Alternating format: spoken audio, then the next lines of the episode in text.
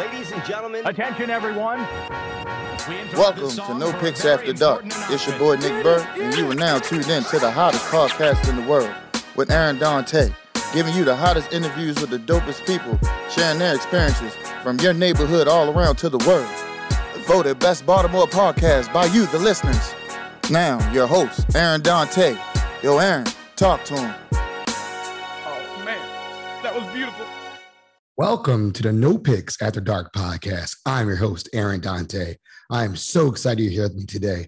Mixtape Volume 2 is back. We're bringing the, the summer heat because it's going to be a hot summer. They call it the Roaring 20s. We're back, back at it. Volume 2. We're having brand new contributors. I can't wait for you guys to listen to them. Coming with that heat. I'm so excited. Last season was amazing. This is going to be even better. Again, keep, thank you for listening. Thank you for everybody who told their friends. Thank you for everybody who voted for Best of Baltimore, Baltimore Magazine, Baltimore Sun. Thank you so much from the bottom of my heart. And this season is going to be amazing. This episode to be Brooke Lierman, state delegate. Oh, yeah, we come with the heat. Hey, folks. And, you know, my main man, comedian Ivan Martin's back. What's up, Ivan? What you got for us this, this season? Hey, beautiful people out there in beautiful Baltimore and Earthland. What is going on? Happy to be back. My name is comedian Ivan Martin, and I am back for another season as your resident comedian. I'll be hitting you left and right with fun antidotes and some informational stuff that's going on in the city that you might want to know about, as well as laugh at at the same time. This year, we got some cool uh, things coming up. I got some nice information for you. We got the Baltimore Comedy Festival coming back 100% in person. Make some noise for that. And also, for the first time ever this year, the DC Comedy Festival will be running like right after the week. So the Baltimore Comedy Festival starts September the 1st and it'll end September 6th. It is at various locations throughout Baltimore and Baltimore City. And the DC Comedy Festival will be starting September 13th. So please be sure to stay tuned and check out both websites, Baltimore Comedy Festival and DC Comedy Festival, as well as Google my name and Comedy Central. Watch some fun things with me telling jokes with Kevin Hart. You know, no, nothing special. You know what I'm saying? And also, you can catch me doing fun antidotes on Comedy Central as well. You can check me out at Black Planet. No, I'm joking. You can catch me on Instagram Facebook, comedian Ivan Martin. And if I keep on having fun with you all, I promise I'll stop acting a fool in the streets and establish a real TikTok. Visit your neighborhood sanctuary and do wellness for a luxurious experience for everybody. Treat yourself and a loved one with a massage, facial, or an entire day of pampering with our deluxe spa day packages that include lunch from the restaurant next door, Fire and Rice. For more information on booking or purchasing gift cards, visit their website at indowellness.com or call at 443 438 4048. They look forward to welcoming you and your loved ones to their beautiful new space at Soha Union, located at 4801 Harford Road, Suite 1. What's going on, folks? Aaron Dante again, and uh, this new segment. Have you ever had a confession a confession, folks. So I saw this thing on Instagram and I was like, oh, wow, confessions Thursday. I like this. Now I reached out to the person who runs it. I'm like, I want you on the show. You got some dope content. So without further ado, Miss Laurel, how are you doing today? All right, Aaron, how are you doing? Cool. I'm excited that you that you're going to be contributing uh, to the new No Picks After Dark podcast. Tell people a little bit about you and Confessions Thursday. Yeah, sure. So um, I uh, grew up mostly in Maryland. I grew up uh, outside of Frederick in a little town called Myersville. Um, moved to Baltimore after college and uh, fell in love with it, and then moved away to Seattle for about five years for grad school, and um, felt a call to come back for a lot of different reasons that maybe will come out over confessions over time or another conversation. Um, but I'm so happy to be in Baltimore. I've been back since 2017, and um, have settled in the right on the cusp of Abell and Better Waverly, which is one of my favorite favorite spots in the city.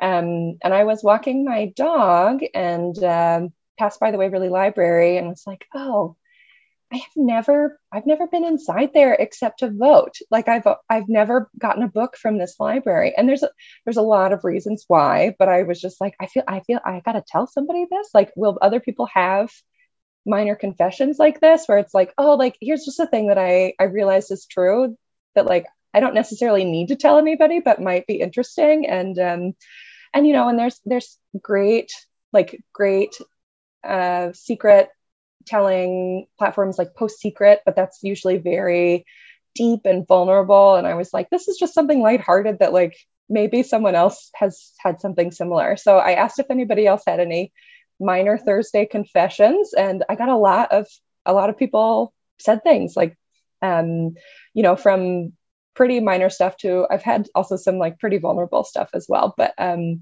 it's great, you know, and it just it's, it's kind of fun. It gives me sort of something to look forward to on social media, which can often just be a black hole of in, the internet, you know. And um, yeah, so I'm I'm pumped to to be doing this and share a little bit about myself with folks I know and also just know from the internet, and then also learn more about the folks that I'm connected with online. Well, I appreciate you because it's a leap of faith.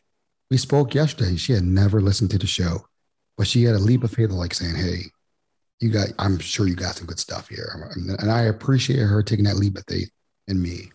And so thank you so much. And my confession today, I hate social media. and yet this is how we connected. so folks, um, where can we, where can we, where can people find you for Confessions Thursday? Um, besides, you know, one here.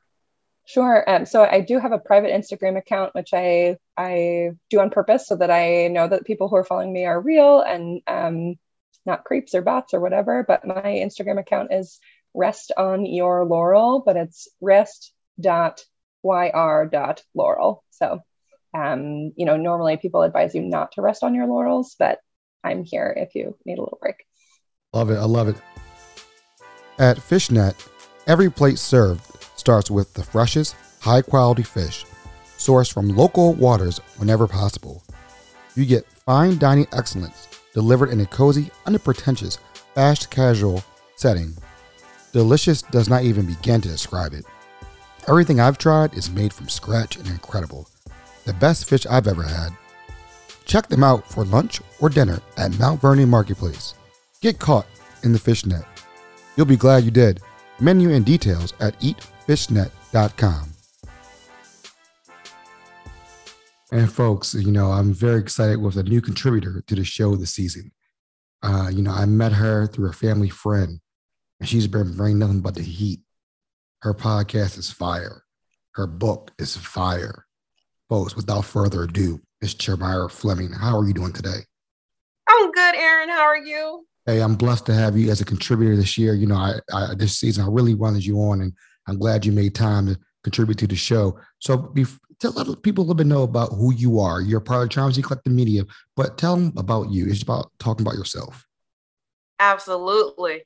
Hi, everybody. As Aaron said, my name is Chamira E. Fleming, but you can call me my. My, I'm the host of the podcast, The Purple Charm Experience. And on that podcast, I share with you my journey as an author. Um, I also share a motivational quote, my sip of the week. If you're into Prince, I talk a little bit about him too. So I would invite you to join me each Wednesday when I drop a new episode.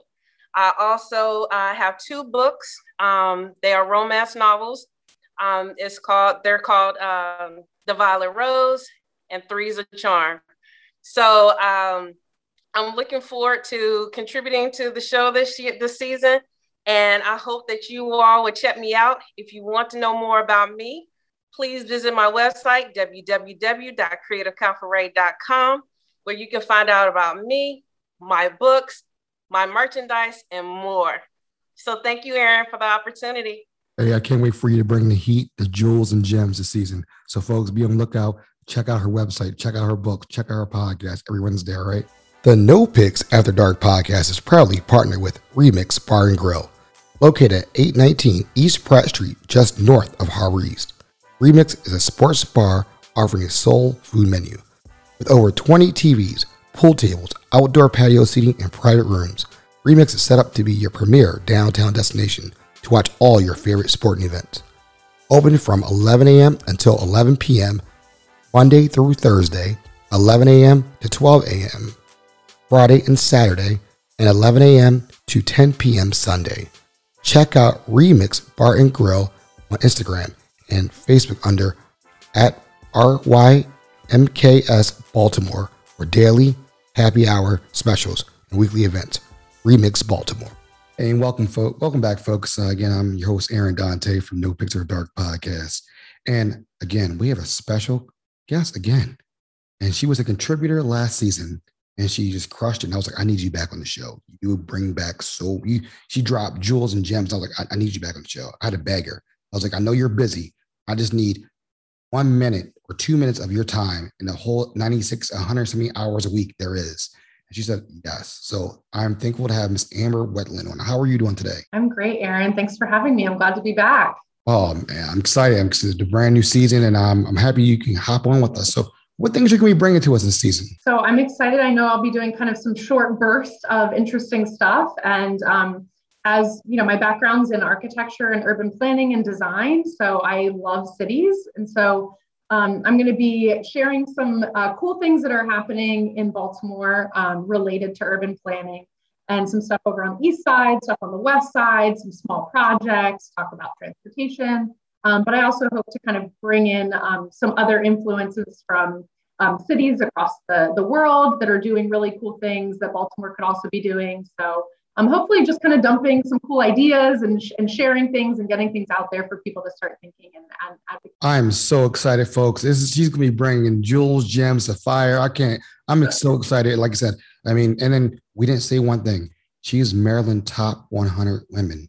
We got, we got, we got to put that out there. We got, we got to show, give people their props as they would say, the young people say that, or they said that. I don't know what the young people say, but I say props. Yeah, who knows what young people say? I don't know what they say, but top 100 women in Baltimore, Maryland. Congratulations.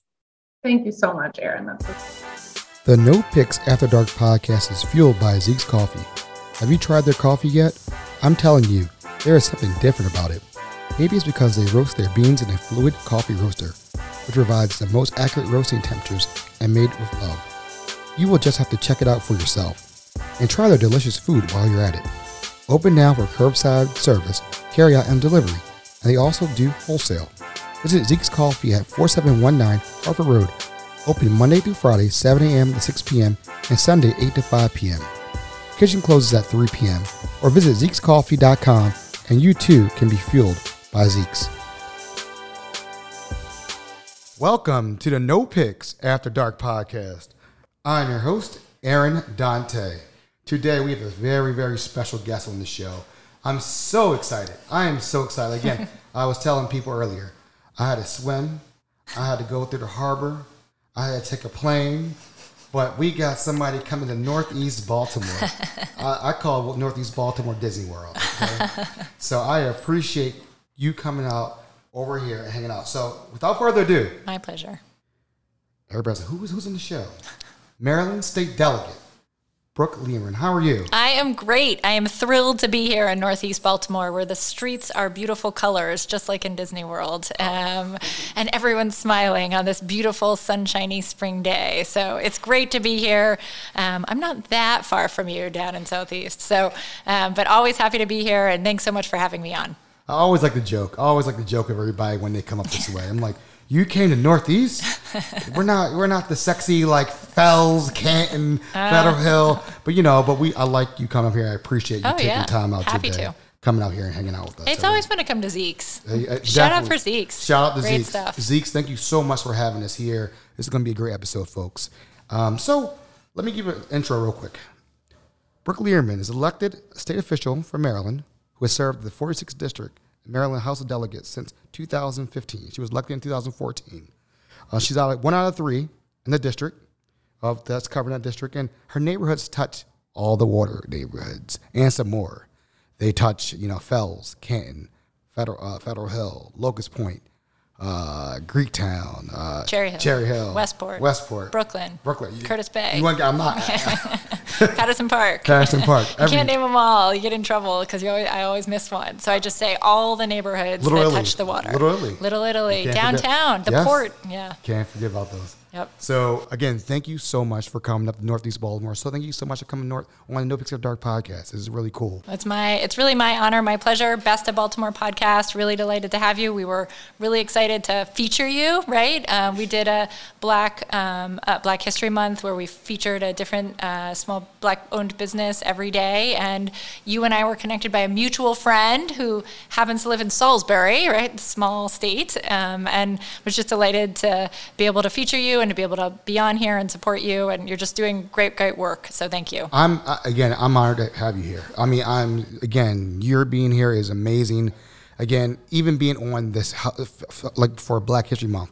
Thank you so much. Of course. To you, just giving to your audience what businesses are out here and things that we're doing, and I really appreciate My, that. it's my honor. So, okay, we're gonna get into this. We're, this is your show. Here we go, here This we is- go. This is not my show. This is your show. You came. We're gonna make this happen. Okay. So, tell people a little bit about you. Let's let's start. You know, I did my homework. Did, you know, I do my homework before I do this. But you're not from Maryland originally. That's, that's what I've heard. I hear you're from Right the next door. I hear you're from the Go-Go City. I am from the Go Go City, the home of uh, Ben's Chili Bowl. There you go. I um, I like to re- remind my constituents or tell my you know folks I um, I'm not from Baltimore, but I got here as fast as I could.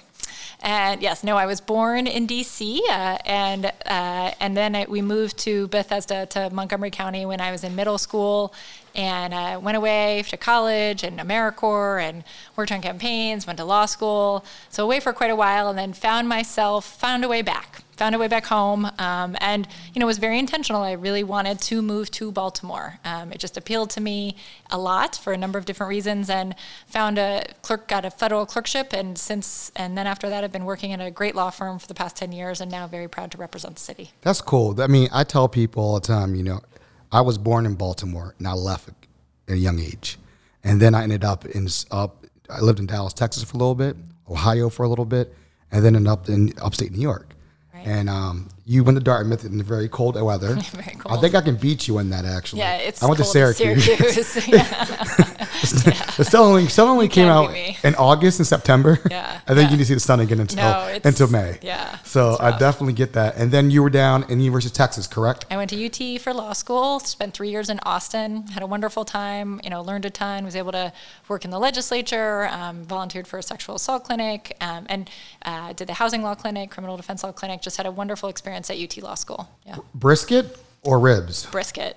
Okay, all right, all right. brisket. I gotta get. Okay, I gotta go. Although I have to admit, now I'm a vegetarian. Oh, yeah, I know. Hey, I get it. I don't know it. if I if I I don't think I could be a vegetarian if I lived in Texas, oh, but Oh, no, no. here it's easier. It's a little bit easier. A little bit easier. So that's really cool. So, you law school. Yep.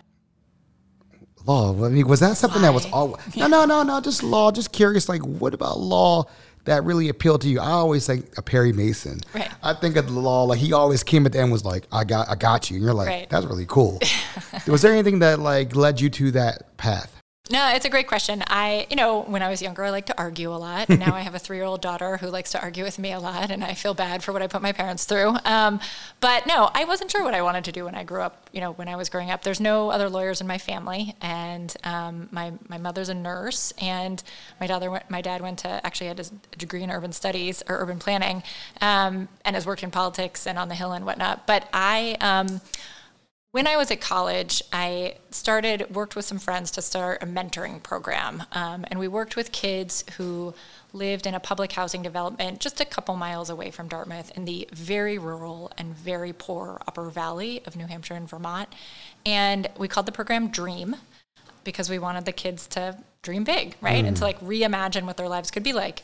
And um, I'll never forget this one time, or I I guess it was our sophomore year, which was the first year we started the program. We fundraised and we took the kids down to Boston for a day. There's like middle school kids, and we went to get on the escalator, um, you know, for the T, what they call the subway. And a few of the kids were like, Wait, we're not getting on that thing. What is that thing? You know, I mean, they had never seen an escalator before, right? Like they were totally it was a very it's very isolating this kind of rural poverty and what i discovered right was that these kids though they were amazing right they were so resilient and they were so smart in their own way and so but they needed an advocate right they needed somebody to um, you know, to help be a mentor, to help show them a different way, to really believe in them. And I loved working with them. We then turned that program, my friends, um, into a nonprofit called the Dream Program. So it's going strong. It's there's a Dream Program at every college in Vermont and New Hampshire, and now there's ones in Boston and Philadelphia. So we got to get it down to Baltimore at some point. I love it. Um, but I've really learned about the power that like one person can make in another person's life, um, if that makes sense, and how to be an advocate. And after that, my journey. Um, I was then, um, I started working on campaigns. So I worked for a man named Paul Wellstone in Minnesota who was up for reelection in 2002. And he was all about grassroots organizing. You know, he'd been outspent eight to one but in the first race that he ran when he won. And just an amazing person who unfortunately died in a plane crash a week before the election, but, you know, voted against the Iraq war, voted against welfare reform, like just really stood up for what he believed in. And he always said, he had this saying that I still carry with me today we all do better when we all do better, mm-hmm. right? Which I remind my constituents like, mm-hmm. Federal Hill will never be all it can be until Cherry Hill meets its full potential. Mm-hmm. Like, all of our communities are connected. So, um, I guess long story short is I loved advocating for these kids and I loved advocating, um, you know, working on campaigns as I worked on um, Howard, Dean Howard Dean's campaign and Kerry Edwards.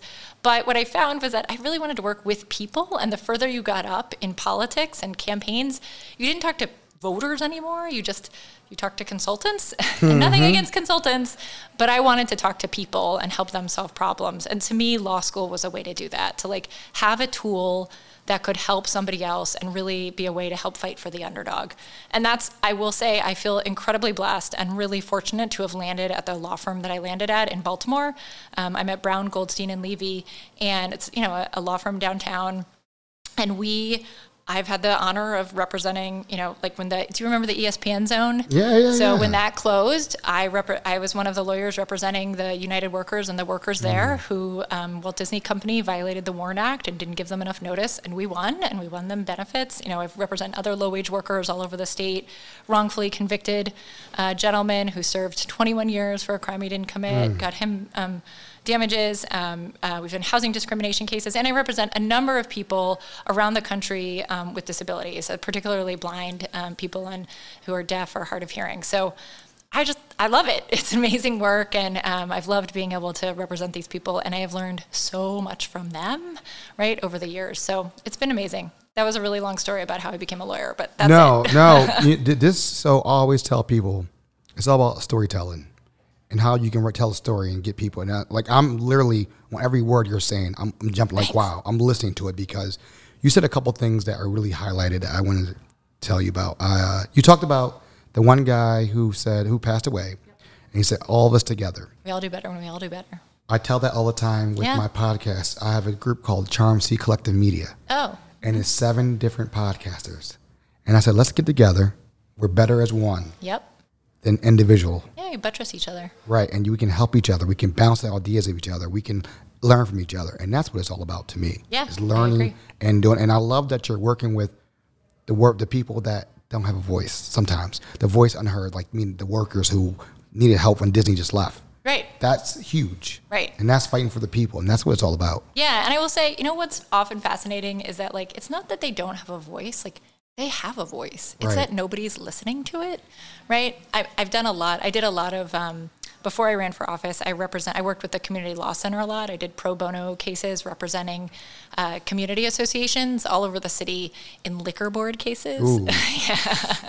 And I will say the liquor board 10 years ago was very different, looked very different than the liquor board today. And it was not community friendly. And, you know, I represented these communities who were, they had a voice, right? They were trying to make their neighborhoods safer and better. And they just kept getting turned down by the liquor board. And it was really frustrating to me because people weren't, government wasn't listening to their voice.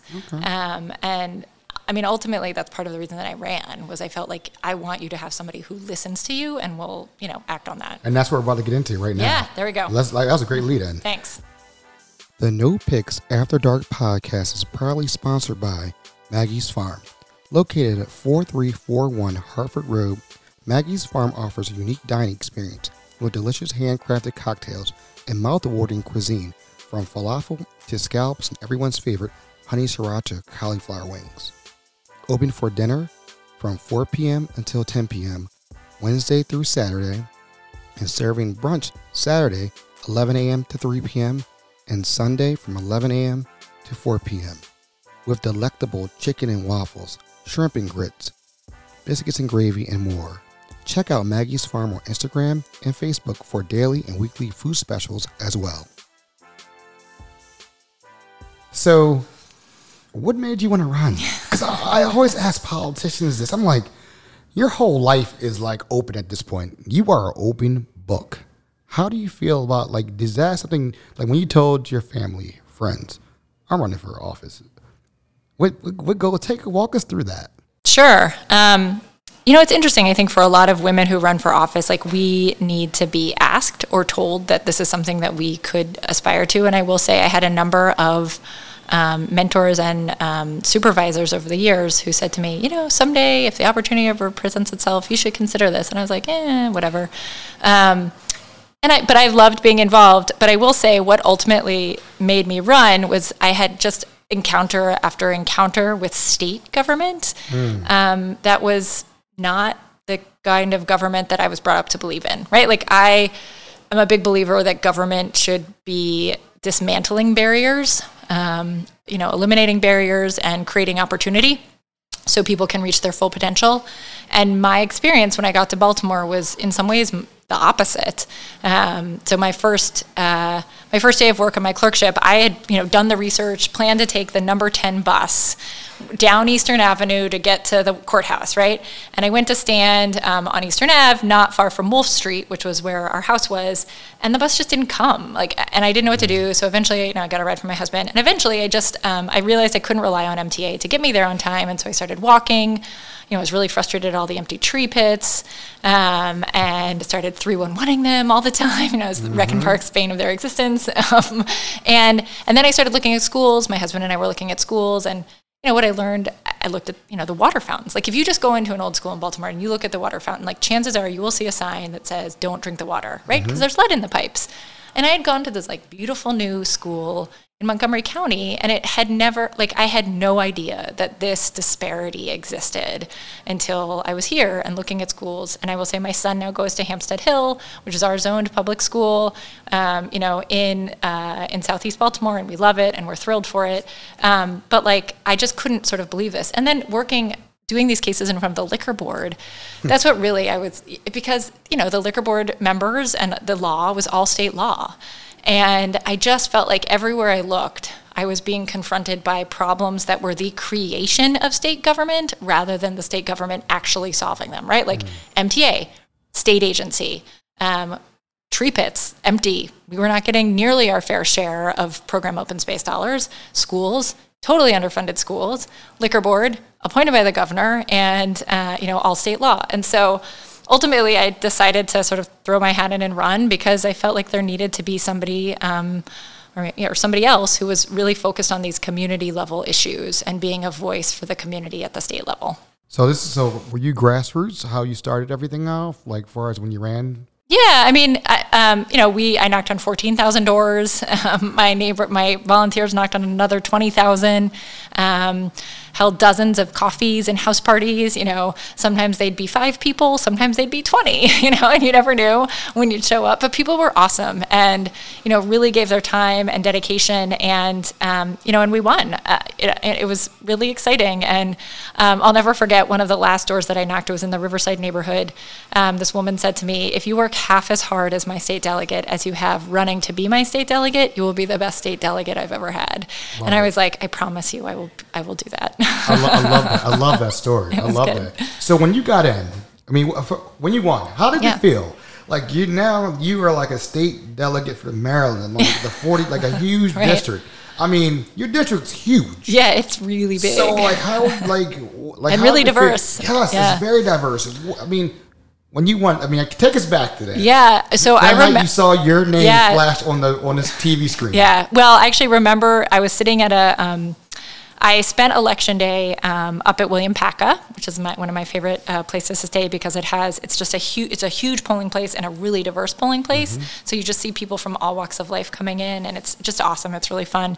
And then I went back to where our team was meeting um, to see election results come in, and I was sitting at a uh, on a bench at a picnic table, and I got a call um, from somebody who was at a Cherry Hill poll telling me that I had won in Cherry Hill, and I was like I don't understand. And they're like, no, I was like, you mean today or early vote? And he was like, no, no, you won. You won everything in Cherry Hill. And I just, Cherry Hill was so important to me and I'd spent so much time there. Um, I just put my phone down and started crying. um, and uh, yeah, I just I remember it really well. And but honestly, after that, then I felt like, oh shit. right, right.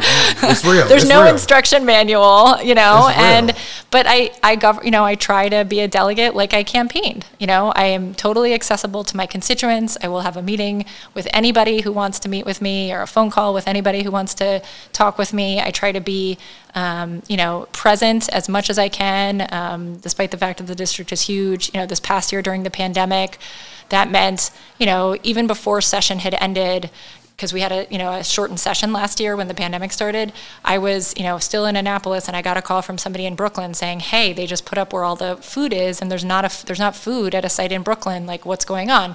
I'm calling the city you know, figuring out how to get more food availability in Brooklyn, you know, while we're still voting on the budget and passing things. Like, but they know to call me, right? And that is means something to me, right? I'm happy that they know that like I'm going to go to bat for them, um, and that I've got my community's backs. Um, so I love it. Uh, you know, it's been a thrill.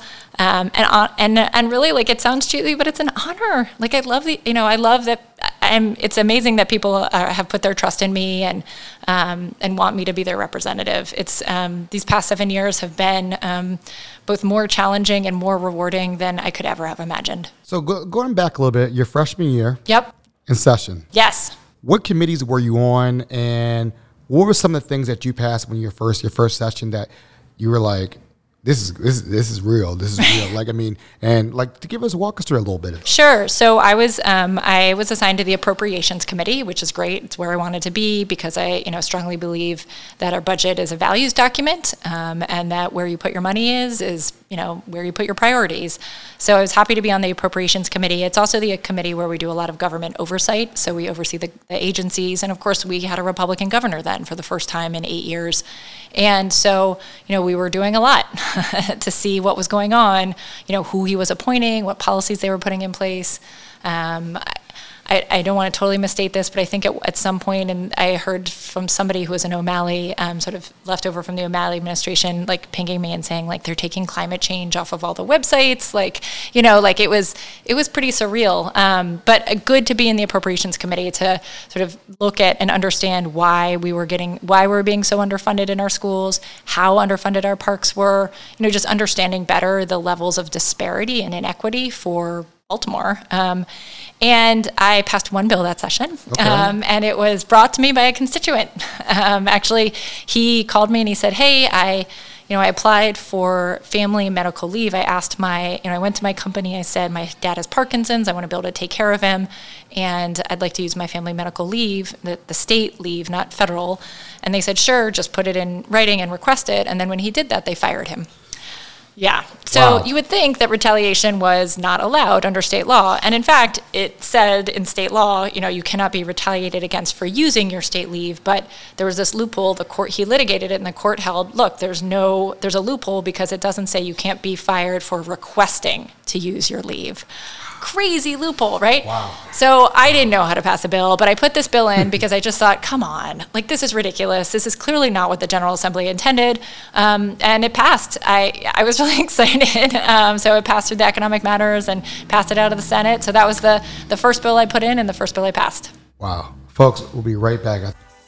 Pipe Wrench is a new online magazine. You'll find links to conversation pieces, playlists, essays, poems, and more by folks from all walks of life responding to the ideas the main feature. Each issue is like a dinner party, full of thoughtful, fascinating people inspiring each other to build on each other's work, references, and ideas. You can read more from Pipe Wrench and subscribe online at www.pipewrenchmag.com. And we're back, folks. And uh, again, I am delighted and honored to have the Maryland State Delegate, Miss Brooke Lierman. And she, I mean, it's, it's awesome to have her here from the 46th District. Again, she took an Uber up Charles Street and then took Uber across Northeast. But uh, I'm, t- I'm joking around, but um, again, it's just I'm glad that you came up and just uh, get a good introduction of who you are. And you guys, if you guys have missed the first part, you better go rewind because she's throwing some jewels and gems. And she's throwing a lot of fire out there. So again, thank you so much for coming on the No Picks After Dark show, and thank you Zeke's Coffee for having us here live. And just really appreciate Zeke's having us here. So let's talk about some legislation. Let's sure. talk about that. Let's do it. Let's talk about some things you've done. It's your show. Like I said, it's always your show. I give the give you the mic. What, what, legislation? What's going on? Tell me things that you've worked on, things that you're really happy about this past. Sure. Go ahead. Yeah, um, a few different things I'm happy to talk about. Um, you know, first, I'll um, gun violence. Right. Yeah. Um, it's been. Um, you know, really plaguing our city for uh, decades. And, um, you know, one of the things that I was really interested in doing after the uprising was really understanding more about what worked and what didn't. Um, and I represent Cherry Hill, and we'd seen in Cherry Hill sort of no violence after, after the uprising, and for the year before that, um, not a single homicide. And you know, if you know what Cherry Hill was like decades ago, it was very different, right? And um, we credit that to a lot of the work of the Cherry Hill CDC, of course, and Mike Middleton, but also to the Safe Streets program, which is phenomenal. So I really started researching um, evidence based, public health oriented gun violence prevention programs. You know, that's ROCA, ceasefire, um, safe streets, hospital based intervention programs, and looked at the research. And what we've seen from around the country is that those programs work. You know, when implemented appropriately, they work. And so I worked with advocates around the city and the state, and Senator Carter and others, to create the state's first gun violence prevention uh, fund and program. And it's called Maryland VIP, Maryland Violence Intervention and Prevention Program. So the Maryland VIP program. Um, and we are one of now only six states in the country that have this program at the state level to fund fund lo- local efforts to prevent gun violence. Um, unfortunately, it hasn't been funded appropriately. um, you know, story of a story of my life. Um, but we did just pass legislation. Um, Senator Carter and I worked on to override the governor's veto to guarantee three million dollars a year from the state for that programming now, and to bump up. And of course, Delegate Branch had sponsored, um, uh, you know, funding for Safe Streets, and so we now ha- do have some more money. And President Biden just announced huge announcement that there's going to be hundreds of millions of dollars for these evidence based gun violence prevention programs. So, really excited about sort of the gun violence prevention work because um, it just needs to happen. But even before you get to that point, right? Let's talk about how you get people to be upwardly mobile. We know that the single strongest factor in the odds of escaping poverty is commute time, right. which is great. Like it's just not what you would think of. Mm-hmm. Um, and of course, we know that the longest commute times in the city are from places like Sandtown, Winchester, right? Mm-hmm. So part of that is that our transit system is just totally subpar, and um, it has been starved for years. Um, and I um, have, you know, I was a champion of the Red Line. I was on the, you know, citywide Red Line um, committee, and that was a devastating blow to to lose that. Um, but since then, I've been working with advocates and um, now Mayor Scott and Senator Cory McCray, and we passed. Senator McCray and I worked this year um, with Mayor Scott to pass the Transit Safety and Investment Act, which is guaranteed capital funding for MTA. So over the next few years, they'll be able to replace their buses. In fact, they're going to start replacing their buses with electric vehicles, so we'll have less pollution in our city streets. Right? They're going to be able to have the funding that they need so that our buses and our and our light rail doesn't break down every day, right? Basic stuff right. that we should be doing better. Right. Like it doesn't have to be like this. so transit, I've been, you know, that's a big passion of mine. This year, I worked over the past year in the pandemic on broadband issues, right? I was just in Brooklyn last week um, talking uh, to celebrating that some cell towers going up um, to help, or not cell towers, but Wi-Fi towers going up to um, to do free Wi-Fi.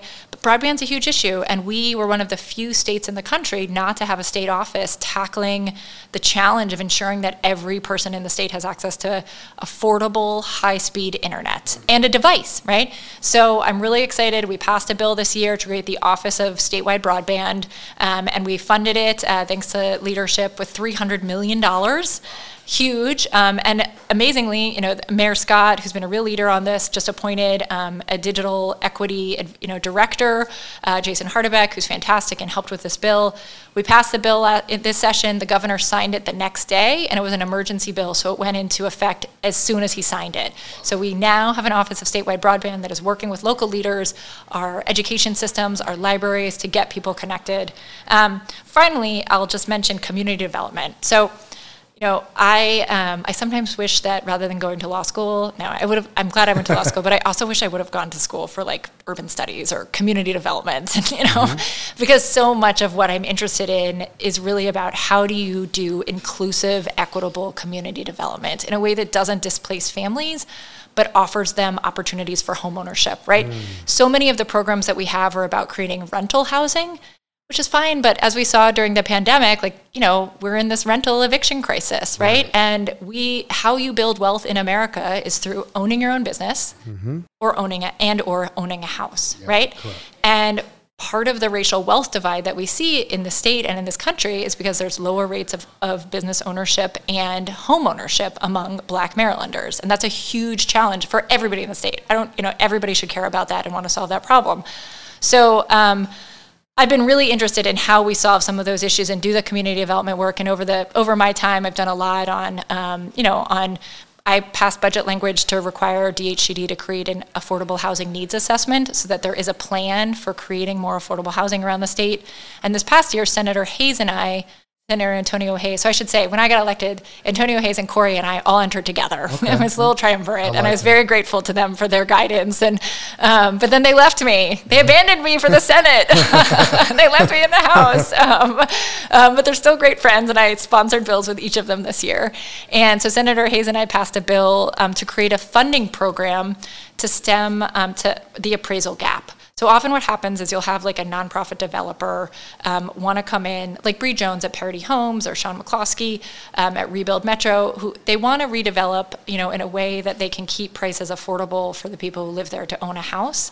But it costs more to rehab a house or to renovate an old house, like one of these beautiful old, you know, homes oh. in East or West Baltimore mm-hmm. and Brooklyn, um, than it than they can sell it for. So they can't make the numbers work. Right. And like even if you're a nonprofit developer, like at some point you have to be able to make the numbers work, right? So we passed a bill to create a state fund and program totally dedicated to filling that appraisal gap um, to help make this development work. The second part of that bill was to do a disparity study. We know that there are, I mean, we all know there are huge racial disparities in the real estate industry. Like it, it just, it, it exists. Like, at, you know, the Fair Housing Act passed in 1968, like, it may have outlawed, you know, some forms of uh, de jure discrimination, but like de facto discrimination has continued for decades. And so we passed this bill also um, with the, under the leadership of the speaker, um, calls for a disparity study to be done on racial discrimination in real estate it, you know, when we do that disparity study and we demonstrate that this racial discrimination continues to exist, then we'll be able to pass bills that target that discrimination. Um, so those are some of the things that I've been working on. Really excited about them, and um, yeah, I just you know I love trying to bring bills that solve big problems, um, and will really start moving the needle. And I think some of these efforts, working with other people and nonprofit and advocacy partners and small business owners around the state, do that. Well, thank you so much because I know a lot of people are like, what do they do up there? I voted this person in, but I don't really know right. what they do. Right. What laws are passing, you know? And I love what you're talking about disparities and just getting housing and fair housing. I mean, it happens all the time. Yeah, it does. You know, it happens all the time. It you does. Know, you know, you can get the same house that's, it's funny, it's the same house that somewhere else costs way more. Right. Than somewhere else. Then same, same house, same yep. area, square foot, but it's area. Yep where you're located. So yep. that that's really important. I like hearing about that. And then there's one more thing before we go into another subject. Sure. That came up that was really big. That was national news that Maryland did first, and that was about oh police reform. Was, of course, I, I had Huge. friends yep. call me from California. Yeah. Florida. I'm like, we're on the View. Oh, okay. Whoopi mentioned Whoopi it on mentioned the View. So there you go. So What tell us a little bit about that and Yeah, that was an incredibly important effort, and you know, really led by our speaker Adrienne Jones, um, Senator Jill Carter, who's been a champion on these issues for years. Um, you know, Senator Ferguson, um, Delegate, my good friend, you know, Delegate Vanessa Atterbeary from Howard County, um, led the work group over the interim delegate or Senator Will Smith, um, who chairs JPR. Just many hands doing really important work on police reform. We passed a number of bills this year. Um, so first and foremost, we repealed LEOBR, right? The Law Enforcement Officer Bill of Rights. We repealed LEOBR and we replaced it with a, an accountability system that really centers um, citi- citizen dread, citizen-led um, accountability system. Um, and so, you know, I encourage folks to go check it out. HB 670, really important initiative. Um, we also passed bills like Anton's Law, um, and Senator Sydnor had a bill, and others that make sure that um, police can't hide. You know, when they do something that's wrong, that their records um, are are subject to the Public Information Act. Um, and I really believe in transparency. And you know, when you're a police officer, you um, have a higher duty, right? It is a higher duty. You are you are given police power um, that is really, uh, you know, not other other public officials don't have that, and so you have to be held accountable for your actions. Um, so we passed that. Also, no knock warrants. Um, Made sure that we eliminated um, all no knock warrants except for a very small subset of them. Um, body worn cameras. Um, now every police um, uh, district or every police. Uh, um sorry, I'm losing the word. Every police station in the state will have to have body worn cameras um, in a few years. So we passed a number of important initiatives, and I think, yeah, like you said, I think really led the nation in some of this work. what police um, officers or districts or counties say they have no money? Is there money that's coming from the state or federal level that's giving money to, to use cameras? Are they helping them out a little That bit? is a good question. That was part of the debate. is that some of these small counties are like, well, we look. I think what matters though is, you know, I think uh, I think the state and you know maybe the federal government will help in some circumstances, but if something's a priority, you figure out how to fund it. Right. You know, and I think it has to be a priority that police everywhere wear body worn cameras um, for everybody's protection. Correct. You know, and I really think that this police reform bill will save lives. These police reform bills will help save lives and will help ultimately improve relationships between communities and the police. And one more legislation question. Yeah. And it wasn't on this bill. And I've had conversations with a lot of people about this. And this is what this why is it Maryland? This is crazy. So Maryland. So you have New York State. You have New Jersey. Are we talking about marijuana? You know where I was going. With. You know, see, I knew, I knew you knew where I was going with this. We have we're Virginia? Maryland, Virginia. We're a very everybody says Maryland's a progressive state. Everybody tells me that, Eh, and I'm looking at New York, New Jersey, Virginia, Yeah. and we're stuck in limbo. And it wasn't even brought up in session, which I kind of no, it was. Was it was. it okay? So Delegate Lewis. Um, Help us out with that because yeah. there's so many. I have some things about that because I I, Yeah. I see business owners who don't look like me who, Yeah. s- who sell marijuana, who are doing very well. lucrative businesses. Right. Okay, I Medical know what they're doing. and- Right, I get that. I get it. A lot of people are in jail for Yep. that. Yep. Okay, 100%. we can go down the rabbit hole, but we're not gonna go there. But what I'm saying is, No, it has why isn't that something that uh, is not on the forefront? I No. guess I'm, I'm curious Yeah, about that. it. I, I don't know that it's on the forefront. uh, Not on the forefront. I think a, I will tell you, I got more emails about decriminalization and regulation of marijuana than many, many, many other topics. Um, it is something that people want, and I want it. I've been co-sponsoring bills that other, you know, uh, for legalization of marijuana since my first session. Um, so Delegate Jazz Lewis, um, Senator Feldman, they brought legislation this year um, that was really comprehensive. I think you know we all want to do it right when we do it. We don't want to do it how some of the earlier states did it, where um, you know people who had low-level drug crimes stayed in jail, and um, you know the black community didn't weren't able to sort of reap some of the rewards after being penalized for decades. Um, so I think you know we want to make sure we do it right. Delegate Lewis has a has great had a great bill that made sure that there were investments in the right communities that looked at how you were giving out licenses in a way to incentivize you know small business development, not having like a McDonald's of marijuana come in and get and take up everything, right? Um, so there's an it, there's a way to do it right. I am exceedingly hopeful that we do this next year. Yeah, only, Um, only reason why I bring yeah. this up because I was in California recently. and I'm like, Yeah. this is like, I mean, you know, you I walk in dispensary, I'm like, No, I'm with you. What is going on? Like, Yeah. why can't Maryland, which is Yeah. a place of, we'll, that's something we'll talk next episode. About No, and We'll- I will tell we'll you, I just. I, I do on my I do little Facebook lives every once in a while, briefings with Brooke, and on April twentieth on 420, I had Delegate Lewis on to talk Good. about I love it. I love it. uh, marijuana and uh, yeah, and so it was uh, on Facebook Live. But he's yeah, no, we have to do it. Absolutely, I'm 100 percent there. okay, so that we'll, we'll get away from that. So, World Kitchen. Oh, World Central Kitchen. World Central yeah, Kitchen. They were yeah, here. it was really exciting. So how yeah. that how that all happened? Sure. Yeah. Um, that was really exciting. That was um, so you know after the when the pandemic started, the General Assembly ended early for the first time since the Civil War, and I came back to Baltimore and immediately had a thousand things to do. You know, people were hurting, Right. right? And I needed to be in and working with my communities. And, you know, there was unemployment. Everybody needed their unemployment, and our system was completely broken, and that was a mess. Um, but then there was also food. People needed food, like immediately.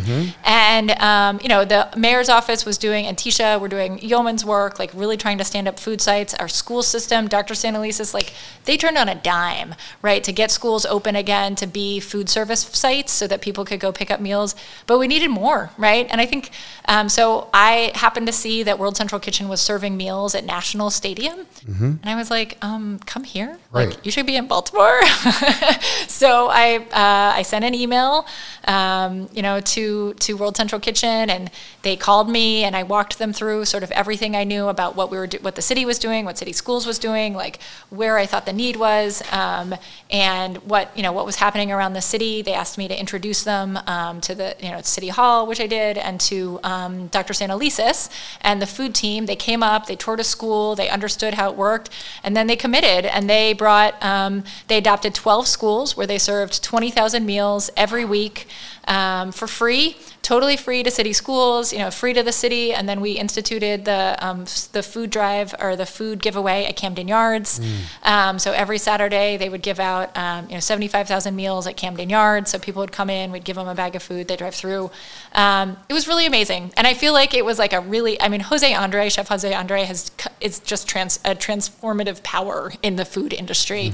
Um, the other neat thing they did, with lots of people don't know about, um, they connected with with me, of course, and then with Kwame Rose, um, because Nate, the CEO, knew him from being here before, and we connected them to several restaurants around the city, just small, um, independently owned restaurants, um, and they then paid the restaurants to make meals that then the restaurants gave out for free to community groups. So they would give them to Casa de Maryland or, um, you know, different CDCs in Brooklyn or East Baltimore or West Baltimore to give out. And what that did was create, like, sustain the food system. Because when the restaurant was paid this living wage for the food, they kept paying the suppliers who could pay their staff and pay the farms. And they paid the restaurant workers, right, who could then keep eating and support their families. And then also food got out. So it, it, was a, it was a really innovative and important model for, I think, how to think through doing food sustainability, sustaining our food systems writ large in the future. But that was really exciting. Yeah. Wow. I love hearing that. What did you learn about yourself and the job you did during the pandemic? Like, what did you learn? Like, I mean, it was a learning curve for a lot of people. Yeah. Where, cause, like, what was the biggest concern constituents, constituents would call you up about? What was like, was it food, mostly about food, or was it like unemployment? Was it Rent, about unemployment. rent? Like, I mean- what did you learn about this whole experience that we have gone through for a year now? Right. Um, it's it was easy to get frustrated when I couldn't do more. I guess with- you know I would. The unemployment system was so broken. It was really really difficult, and you know to me it seemed so obvious how to do this, and yet our state had been so you know our state agencies have been so cut to the bone and underinvested in. Um, they just couldn't keep up. You know there was no resilience because this administration has just whittled them away, you know? And uh, so I would be so frustrated about that, or, you know, I'd see and want to do something on housing or, you know, support our, you know, our immigrant communities were decimated because they weren't getting any of the federal benefits, right? Um, so that was really hard. I don't know. I learned, um, I learned that I need to be um, doing things all the time, but that sometimes I also need to. Uh, sometimes I need to step back too and listen and um, really be present for my family too. Um, I was I was overworking sometimes too. I would say because I just felt like it was such a desperate situation. At one point, I finally was like, I need to just go for a walk every morning, and so I got up early way too early because I have a three year old and eight year old who get up very early. So I'd get up before them and I would go walk to Patterson Park and walk back just to like try to find some peace in the morning. Right. Um, but, you know, and I helped organize a bunch of community schools. So they were all sharing information. I worked with Cherry Hill and Elevate and, you know, but it was, um, was a lot. I think everybody felt really tested and it was just a, it's been a really, really challenging year for every, almost everybody I know. Um, so I agree. yeah. I have um, I have a two year old and, Oh. and I have a seven month year old. Oh my God. And let me tell you, you were in the thick of it. Oh, You're uh, not getting much sleep. oh, no sleep, no sleep. I mean, I would get up in the morning Girls or boys? Two boys. Two boys. And I would literally get up in the morning time and ride my bike around um, Lake Montebello oh, nice. and That's just fun. clear my head Yeah. before work. And it was just weird having work and home merged together. Yes. Oh, And it was just a lot going Totally. mentally because you just couldn't Yes. separate the two. oh, I agree. And- it's unhealthy. It is. It is. It It's is. not good for us. Nobody. Yeah. I mean, I, I we know it's it's it was it's tough, and luckily, you know, I've gotten through it. But it was tough. You know, I couldn't like, like anybody else. Couldn't see my parents. Right. Couldn't see my Yeah. you know loved ones. And No, my it- mom was in a nurse in an assisted living facility, and I, it was just, yeah, it was just so hard. You know, she has Parkinson's, and I couldn't see her for Yeah. so long, and it just felt so unfair. I don't know. It was definitely a different time we It's lived really in. tough. So Yeah. let's Anyway, Yeah. We're gonna go on. So something really cool happened. So it was 2020 at the end, correct? Towards the end, Yep. you had a big announcement, and I remember hearing this on the news, and I was like, hmm. And I was like, okay, Peter Franchot is going to run for governor, and somebody's running for controller. Yeah. So, again, to my audience who are just listening, what was that big announcement? I don't want. I, this is your thing. Yeah, so I announced in uh, late December that I was going to, um, yeah, run for comptroller. Uh, and uh, Peter Franchot is moving on, and I think we have this really unique opportunity in 2022 to really reimagine what the resources of the Office of the Comptroller, um, the State Comptroller, can do for the people of Maryland to really help build more financially resilient families, uh, small businesses, um, uh, communities to really the comptroller's office is the place where we can really tackle the racial wealth divide where we can focus on income-based issues. And you know I, I saw this saying once that i love the pandemic really taught us i think that we are all in the same storm but we're not all in the same boat and you know people came into this pandemic with you know boats that were full of holes and leaking and you know then other people came in with ocean liners right and so mm-hmm. i think that we have a lot of work to do in a post-pandemic maryland to make sure that we're focusing on pocketbook issues that the comptroller's leading the way and working with nonprofits and advocates and the assembly and partners to really ensure that moving forward we are building more financial resilience in the state and that no one is left behind Wow. Wow. Because a lot of people don't know what controllers do. They really Nobody don't know. Nobody knows. Nobody knows. And like I said, and you announced very early. yep And again, I saw some other people from Montgomery County, Prince George's County that are put their own hat in the ring. Mm-hmm. And again, another another journey, another journey, another test. yeah Are you excited? I'm super excited. Yeah, I'm really excited. Somebody, I was on a, I've been doing all these virtual meet and greets, and somebody the other day said, I love Brooke Lierman for all these reasons, but mostly I've never seen anybody as excited about what the state comptroller does. and I am. I mean, I think it's just this really extraordinary position. Right.